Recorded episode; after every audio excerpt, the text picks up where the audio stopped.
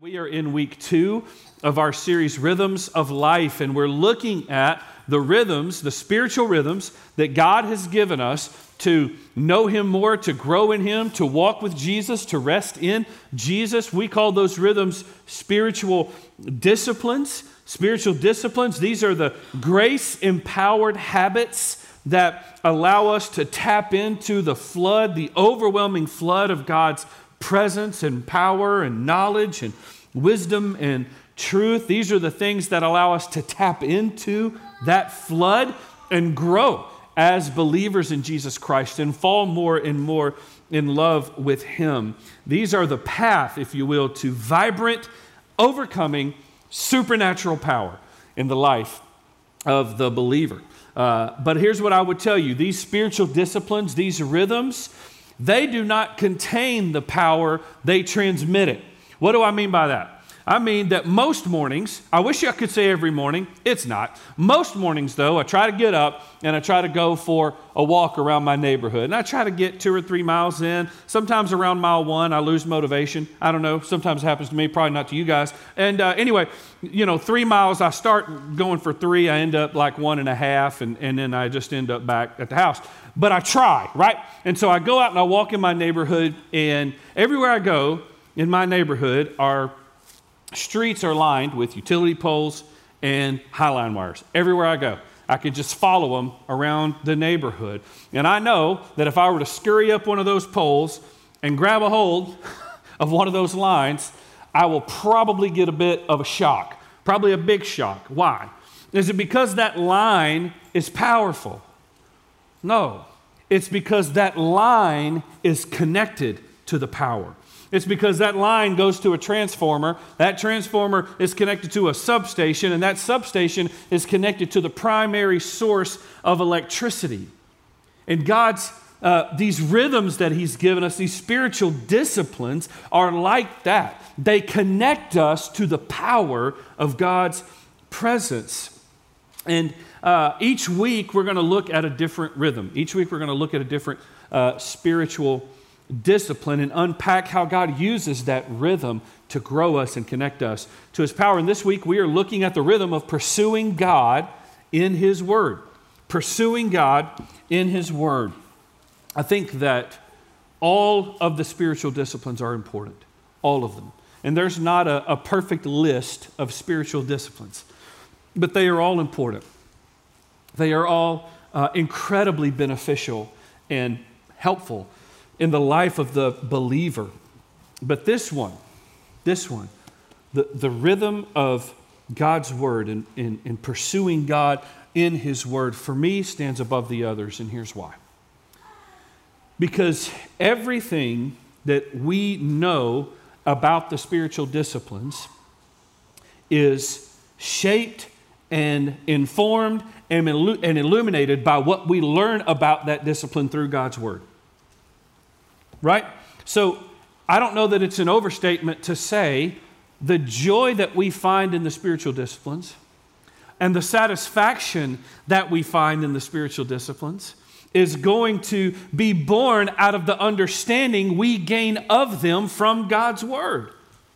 This is the book that's going to give me the understanding of that discipline to make that discipline move from a check I give to a joy and a life giving, sustaining rhythm that I keep. That joy, that satisfaction, what we know of them is born out of God's word. So the, the satisfaction that I get in fasting, I get from what God's word teaches me about fasting. The joy of, of generosity I get that because of what God's word teaches me about living generously, right? The, uh, the blessing of living in gospel community, the blessing of scripture memory, the blessing of serving. All of those things are shaped and informed by God's word. So that's why we begin here. And listen, this is no ordinary book. Do you believe that? This is no ordinary book. I want you to turn to your neighbor, fight through the awkward, and say, This is no ordinary book. All right? Some of you laid out on me, and I'm so frustrated right now. So frustrated with you. This is no ordinary book, right? There is something extraordinary about this book. First, because we know it is the living, inspired Word of God. And we're going to spend our time together unpacking that. But secondly, it's an extraordinary book simply because of the unbelievable scope and breadth and historical accuracy of the Bible. Let me just tell you a little bit about the book you hold in your hands. It is 66 books uh, written by 44 different authors spanning over 1,600 years. From the first author who was Moses, who wrote Genesis, to the last author who was John, who wrote Revelation. 1,600 years, 44 authors between them, 66 books in the Bible. It was written on three different continents. It's been translated into over 2,000 languages. And listen, this is important. Of all of the scientific and archaeological discoveries that we've made over the past thousand years, there has yet to be a single one that negates or refutes any detail in this book. There hasn't been one. And these are scientists and archaeologists that are oftentimes searching for the thing that will disqualify God's word. And what happens is, the more we discover, the more it's affirmed. Isn't that beautiful? This is something only God can do. It's why it's worthy of our pursuit of Him in it. And wh- why talk about that? Why talk about that historical accuracy? Because I think it's important for the believer to know those things. Here's why because here's what the world wants you to think. The world wants you to think that in order to accept this book, you have to turn your brain off. The world wants you to think that you can't approach God's word with your mind. You can't think about it critically and intellectually. You have to turn your brain off in order to accept that. But I want to tell you everything that I know, everything that I see, and everything that has been discovered, whether it's the Dead Sea Scrolls or any of these others, everything that I see affirms for me this is not a blind faith, this is an informed faith. It is, it is affirmed over and over and over again. This is also, by the way, the best selling book in the history of humanity. Five billion, with a B, five billion copies sold, a hundred million copies a year sold of God's Word. Fun fact it's also the most shoplifted book in the history of humanity. Did anybody else find that just a little weird? Nothing is stolen more than the Bible. I just, I, I giggle every time I say it because I'm like, even, you know, God's just like, I don't care if you steal it or buy it, I just want you to have it. I want you to pursue me in it. And this is no ordinary book. Now, I know that some of you are already thinking, here we go again. This is another sermon on why I should read my Bible more. And already, I know that the enemy is whispering to you what he is whispering to me. He's whispering a lie to us this morning, and let me see if, if you recognize this lie. Here's what he's saying You should feel guilty that you don't read your Bible every day. Anybody? You know this is where Pastor Matt's going today, and you should feel shame that you don't read your Bible every day. Hey, while he's preaching, you better be sure you look him in the eye, nod when he says something awesome, because you don't want him to think you're one of the people that don't read. You need everybody in this room to think you read your Bible every day, right? That's just, that's just a lie. Do you understand that your Heavenly Father has little use for shame? Amen. He just has no place for it. He doesn't shepherd us that way. He shepherds us with, with grace and with mercy and with joy and with hope and with renewal and with satisfaction. And so let's just begin at the same place this morning, which is this. All of us have have a new place to get to when it comes to pursuing God in His Word. Can we just all start there? Because if we'll all start there, it opens us up to just go, okay, I don't have to pretend like I got the whole thing memorized. I don't I can I can put that aside and I can I can gain what God wants me to hear this morning. You know, I think one of the reasons we struggle with this is because we we approach God's word like a kid being told to eat their vegetables, right? Anybody ever got anybody else's children not love vegetables? Right? Kids, if you're in the room, how many of you love broccoli? It's your favorite. Any, any lovers of broccoli? There are two hands, and I'm not sure they're being honest. Um, because no kid loves broccoli. It tastes like dirt and it's weird, right? It looks like something, it looked like the ground, something happened in the ground terrible and broccoli came out. And so uh, uh, nobody loves eating their vegetables. And we take this approach to God's word, which means we know it's good for us, but we really don't want to do it. And we don't want to do it for a number of reasons. One, maybe we're not sure how to start, or we don't think we'll understand it. So we take that eating my vegetables approach, which robs us of the joy. Either that or we take this approach. We come and we eat one big meal a week. And then we need that meal to get us through till the next time we come and eat one big meal. And God's word is neither of those things. I want you to hear me. God's word is a perpetual, endless feast for his children. And no matter how often you come to the table, it does not run out. That's, Paul and Peter both describe God's word as food. It is, it is nourishment for our soul. It is milk. It is meat. It is what we need. It's described as food. Not only is it a feast, it is also a light. It's like a lighthouse that illuminates the path that God has for us. Psalm 119, verse 105. This is one of the most important chapters in the entire Bible. It's also the longest chapter in the entire Bible. It is 176 verses, and every one of them are about one thing God's Word. And so, Psalm 119, 105, I'll reference this chapter a lot. It says this Your Word is a lamp to my feet and it's a light to my path. What is David saying? He's saying, It causes me to see where I am and see where I'm going. So it's food for us, it's light for us. Here's the other thing it is it's armor, it's protection for us. Ephesians chapter 6, verse 17, that great passage about the armor of God. Paul says this take up the sword of the Spirit, which is the word of God. And as we come to see God's word as food and as light and as armor, as protection, as the very thing that infuses our lives with joy and peace and power, it moves, to be, it moves from being something we have to do to being something we can't do without.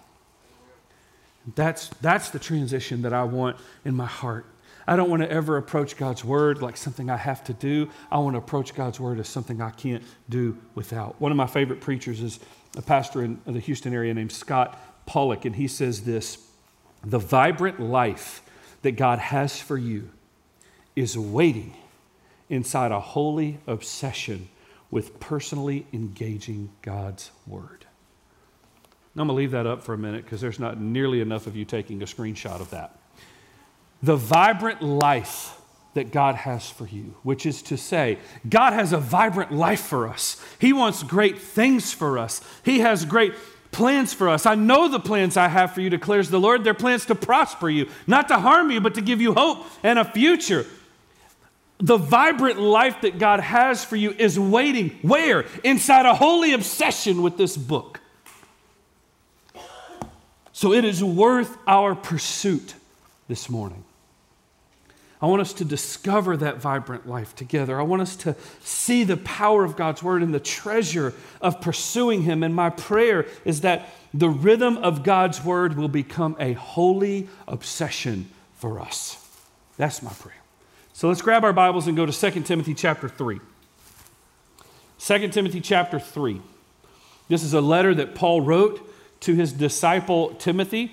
Timothy is now uh, the pastor at the church in Ephesus. He's over at New Beginnings Ephesus. If you've ever been by, it's a great church. He's pastoring that church now, and Paul is he's writing some of his last words um, to his disciple Timothy, and he's giving him kind of this final charge. And with this final charge, look at what he says starting in verse 14.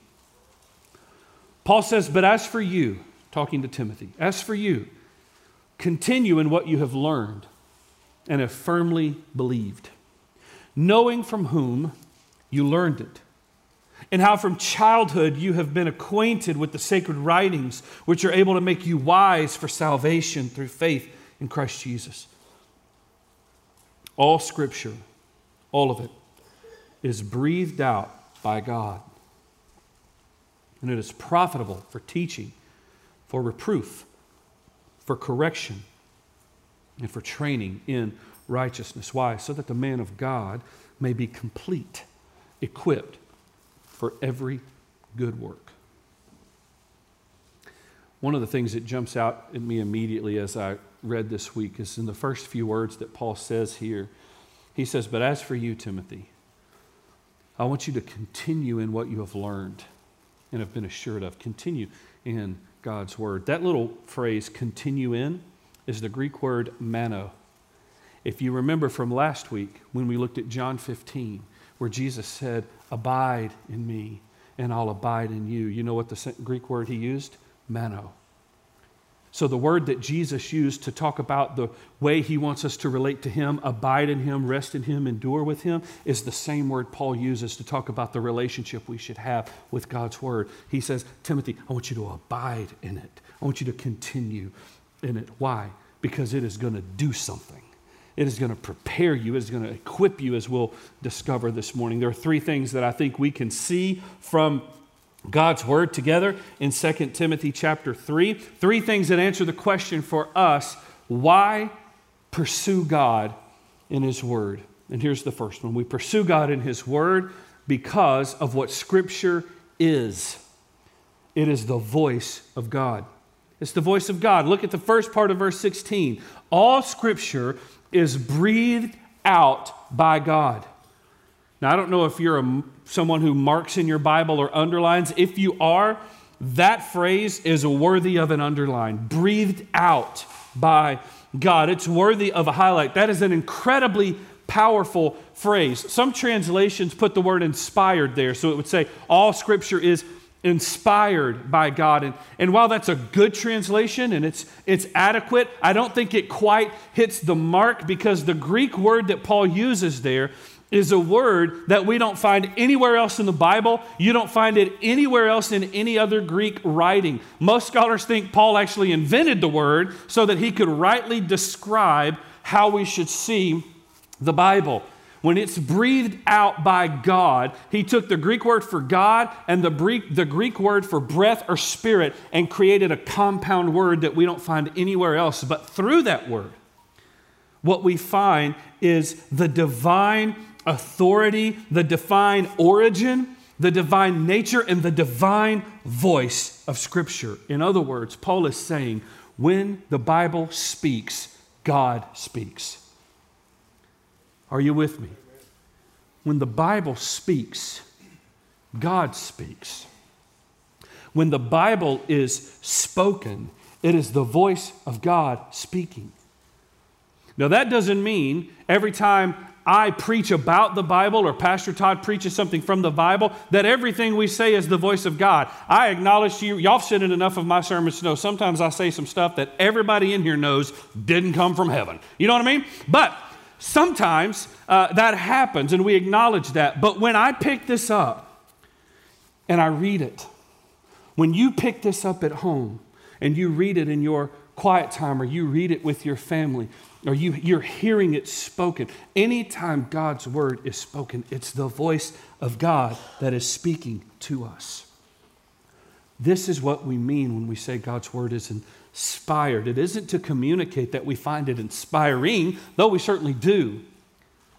Is to communicate the divine voice that is speaking. You know, last year, Carrie and I went to, uh, we led the missioncation to Washington, D.C. Has anybody ever been to D.C.? Been and toured around and saw the buildings and the sights, and really is a cool place. Um, don't go in the summer because it's hot and there's a million people, but do go. It's a really cool time of, of, of, just seeing our nation's history and all of these beautiful monuments that you see in pictures and movies, and you get to go see them. And the most impressive thing, I think the, the building that just had a lasting impression on me was the Library of Congress. If you've ever, I've got a couple of pictures I want to show you. Here's, here's one of the pictures of the Library of Congress. Everywhere you look in this building, everywhere you look, is ornate decoration. It's marble columns, it's marble over your head, it's, it's brass and and beautiful granite tile. It's unbelievable. And everywhere you look, every nook and cranny of these buildings, on the ceiling above, in these arced uh, uh, walkways, everywhere you look are these inspiring quotes that are chiseled in the marble are etched in the brass and copper plating of the most brilliant minds in the history of humanity. Everywhere you go, it's right there. I stopped taking pictures because all I did, all I realized I was doing was taking pictures of the floor or the wall because it just had something awesome on it. And finally I was like, why don't you just read what's awesome? Stop taking pictures of it. But it's everywhere you look.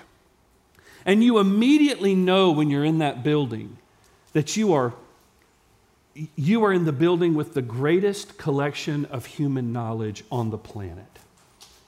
It's just a unique place to be.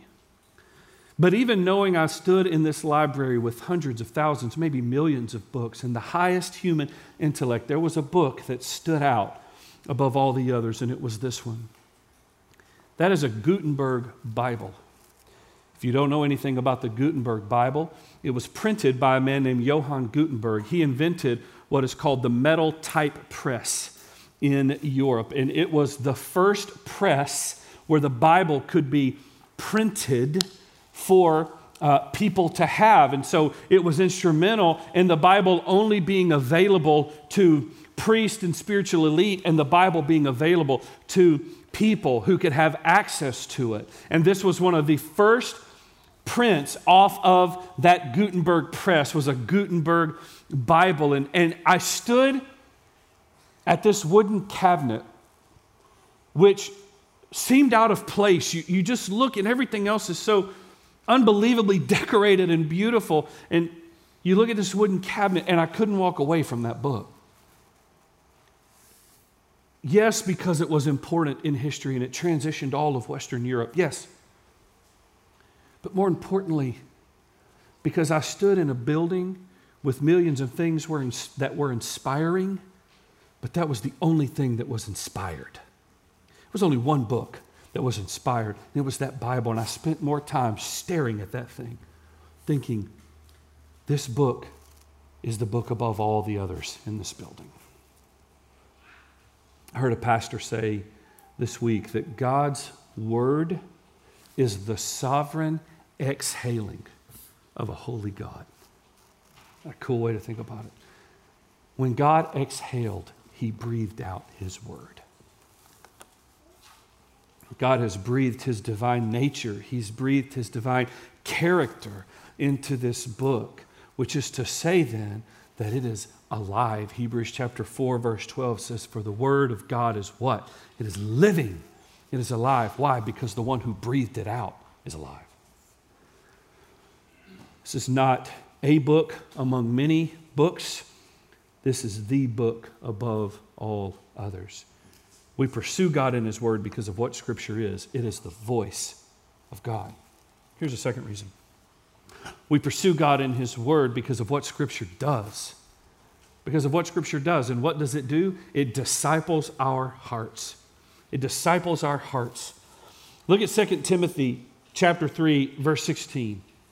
All Scripture is breathed out by God. So we just talked about that. It is, it is God's exhaling and it is profitable for teaching, for reproof, for correction, and for training in righteousness. Now, listen, believer, disciple, this is where the rubber meets the road for us. This is where God's word goes from being these amazing stories and these high spiritual ideas to getting very practical in our life in moving us along as disciples of Jesus, this is where God's word begins to train us and disciple our hearts. This is what God's word does. That word profitable that you see, he says it's breathed out by God and it is profitable. You could translate that word useful, beneficial, advantageous. The picture Paul is painting is scripture is good for you. It is food for you, it is light for you, it is protection for you. And Paul gives us four ways that, that God's word is profitable. He gives us four ways that it disciples our hearts. He says, first, it teaches. He said it's profitable for teaching. Well, what does it teach us? God's word teaches us what we should believe. God's word teaches God's people what they should believe about God. So, how do I build a foundation of belief? How do I gain an understanding of who God is?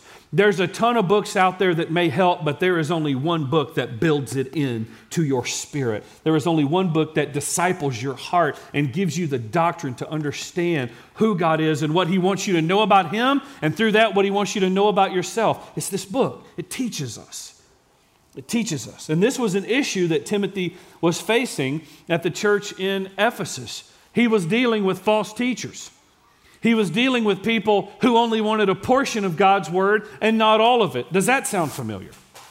That's what Timothy was dealing with. And Paul said, uh, Timothy, you have to abide, you have to continue in this word. If you're going to overcome these false teachers who are trying to harm the church, the way you're going to do that is not by reading a book somebody else wrote, it's going to be by diving in and abiding in this word.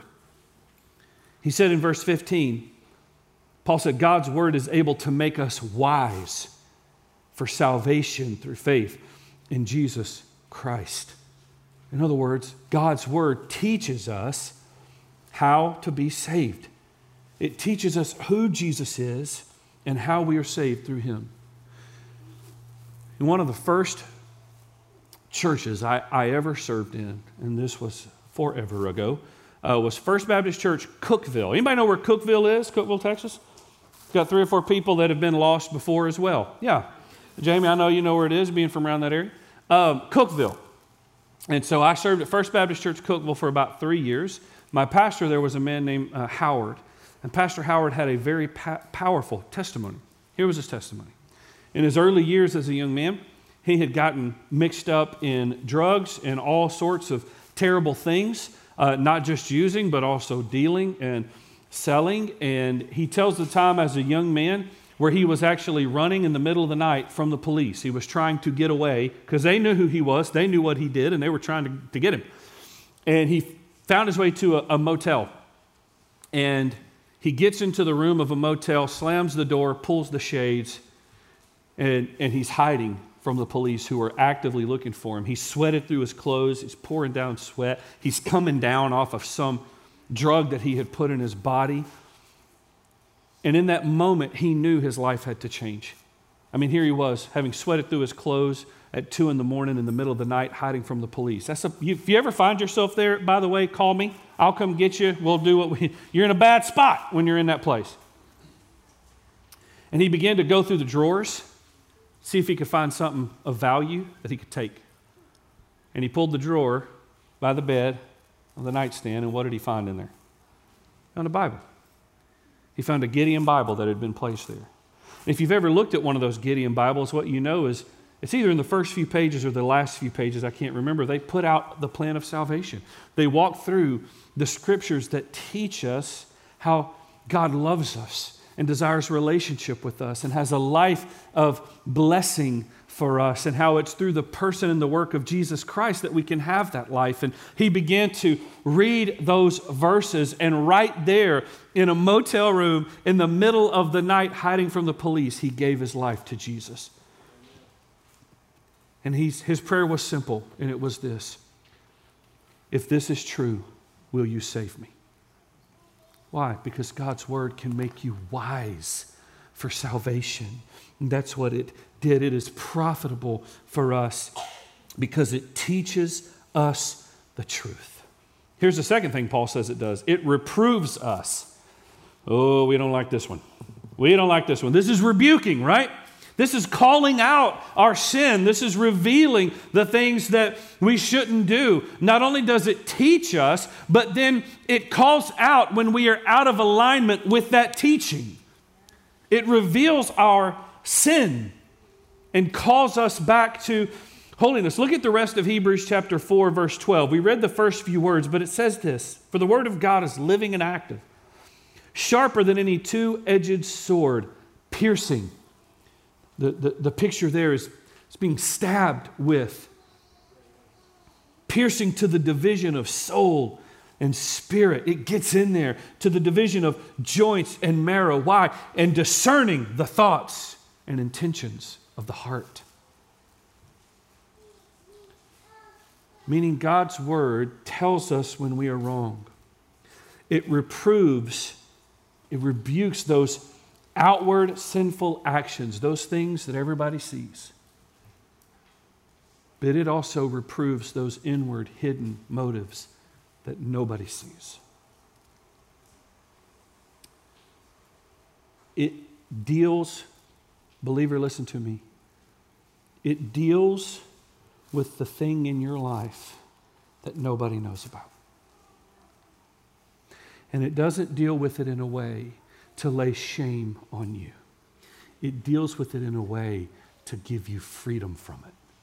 It deals with it in a such a way to reveal it for what it is in your life and to call you out of it. It teaches us and then it reproves us. Here's the third thing Paul says it does it corrects us. So, having taught us what is true, showed us where we weren't walking in that truth, it now corrects us back to the truth. So, it sets our feet right. It moves us back into the right path so that the doctrine and the things we learned of God that we forfeited in our sin and that position of victory and power and blessing that we forfeited because of our sin, it restores us to that place. It corrects us, moves us back. This is why Colossians 3:16 Paul says let the word of Christ dwell let it dwell in you richly let it get into your bones Psalm 119:24 says, God's word is our counselor. It gives us wise correction. God's word is profitable because it illuminates the path back to the truth. So it teaches us, it rebukes us, it then corrects us, and here's the last word it trains us. It trains us for what? Righteousness. It trains us to live righteously. Um, it, it, in other words, God's word is training us on how to live out the gospel. So when you ask yourself, how do I live righteously in my work? How do I walk righteously when I'm struggling? How do I deal righteously with heartbreak and tragedy? How do I deal righteously with my neighbor who is on my last nerve? How do I deal righteously with my children who I want to lock outside and just wish them luck, right? Wait, sorry, maybe that came from a dark place. maybe, maybe that's only over there at 102 Wilkes. My, that's my bad. How do I walk righteously in my battle with sin? How do I, how do I do this? How do I live that life? Paul said this book trains you for that life. It's your, it's the exercise. It's the get up every day and and allow your mind and your heart and your spirit to get into the gym of God's training. It means that the Bible not only shows us how to be saved, listen, it shows you how to live saved. Psalm 119:9. I told you I was going to reference it a lot because I want you to I want you to read Psalm 119. Psalm 119:9 says this, how can a young man keep his way pure? How, how, do I live a holy life? How do I honor God in how I live? How do I keep myself pure? And how do I have a life of integrity and righteousness? And David said, by keeping it according to your word. That's how we do it. It oftentimes helps me if I'll remember things simply. So I don't know if this will help you, but it helps me. And that is when I think about those four things teaching, correcting, or rebuking, correcting, and training. Here's what I think God's word teaches us what is right, what is not right, how to get right, and how to stay right. That helps me. I need it real simple. My brain locks in on simple things. It teaches you what is right, it rebukes what is not right, it corrects so you can get right, and it trains so you can stay right. This is the power of God's word. It disciples the heart, and that's why we pursue God in his word. Here's the last thing we pursue God in his word because of what scripture produces, and that is completeness. Completeness. Look at verse 17. Paul said it's good for all these things teaching, correcting, training in righteousness. Why? So that the man of God may be complete, equipped for every good work. I want you to know that every time you open God's word, it is doing something. There are no wasted minutes in this word. There is no idle reading of God's word. When you open it, because it is living, it is doing something. And what is it doing? It's completing you, it's equipping you for what? Every good work. Which is to say that God is not going to call you to anything that He doesn't equip you to do through His Word.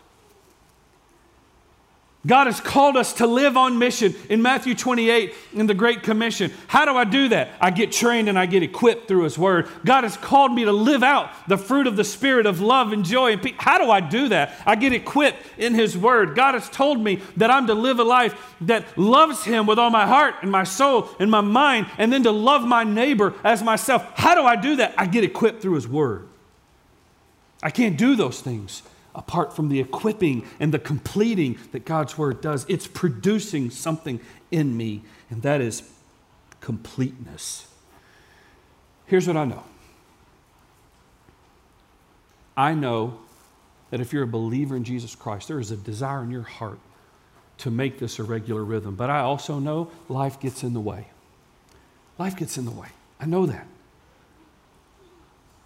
We, we maybe don't know where to start or, or it doesn't make sense. Maybe we believe the lie that we've got to have some sort of seminary education in order to understand this, but I want to tell you something. All the seminary that you need to be able to pursue God in His Word, you already have. And that's the Holy Spirit of God. Here's why because the Holy Spirit that dwells in you from the moment you make Jesus the Lord of your life is the same Holy Spirit that wrote every letter of this book. And it is His joy to illuminate it for you.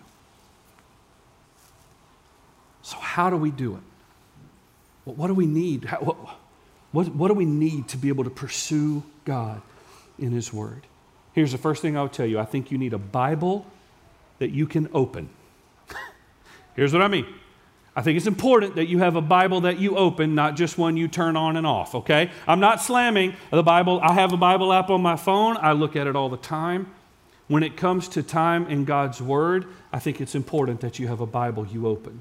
If you don't have one, we will give you one today.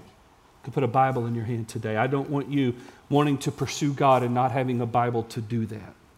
So you need a Bible you can open. Here's the second thing I think you need a designated time and a designated place. Set a time and guard that time. Set a time and guard it. It may mean you're up a few minutes earlier than you would normally be, but I'm going to guard that time. That time's going to belong to God. It's not going to belong. Maybe it's it's in the evening before you rest. Maybe it's on your lunch break, but you're going to set a time and you're going to set a place and you're going to guard it. So we need the Bible, we need a time and place, and here's the last thing that I think you need is a plan. I think you need a plan. One of the worst things I think people can do is flip through these pages and just go, boom, okay, I'll read there. With no plan, you're going to land in the middle of Leviticus and your eyeballs are going to bleed because it's going to be confusing, right? We need a plan. There are a ton of great plans out there. If you're not sure what to use, there are some great apps we can show you. There are great devotions you can get. Get a copy of God's Word, get a time and place, and get a plan. And begin to pursue Him in His Word. Why? Because this world is full of books that can give you information. This world is full of books that can give you inspiration. But there is only one book that can give you transformation, and that is God's Word. I don't need more information. I don't need more inspiration. I need transformation, and that is here. God, transform our hearts through the power of your word.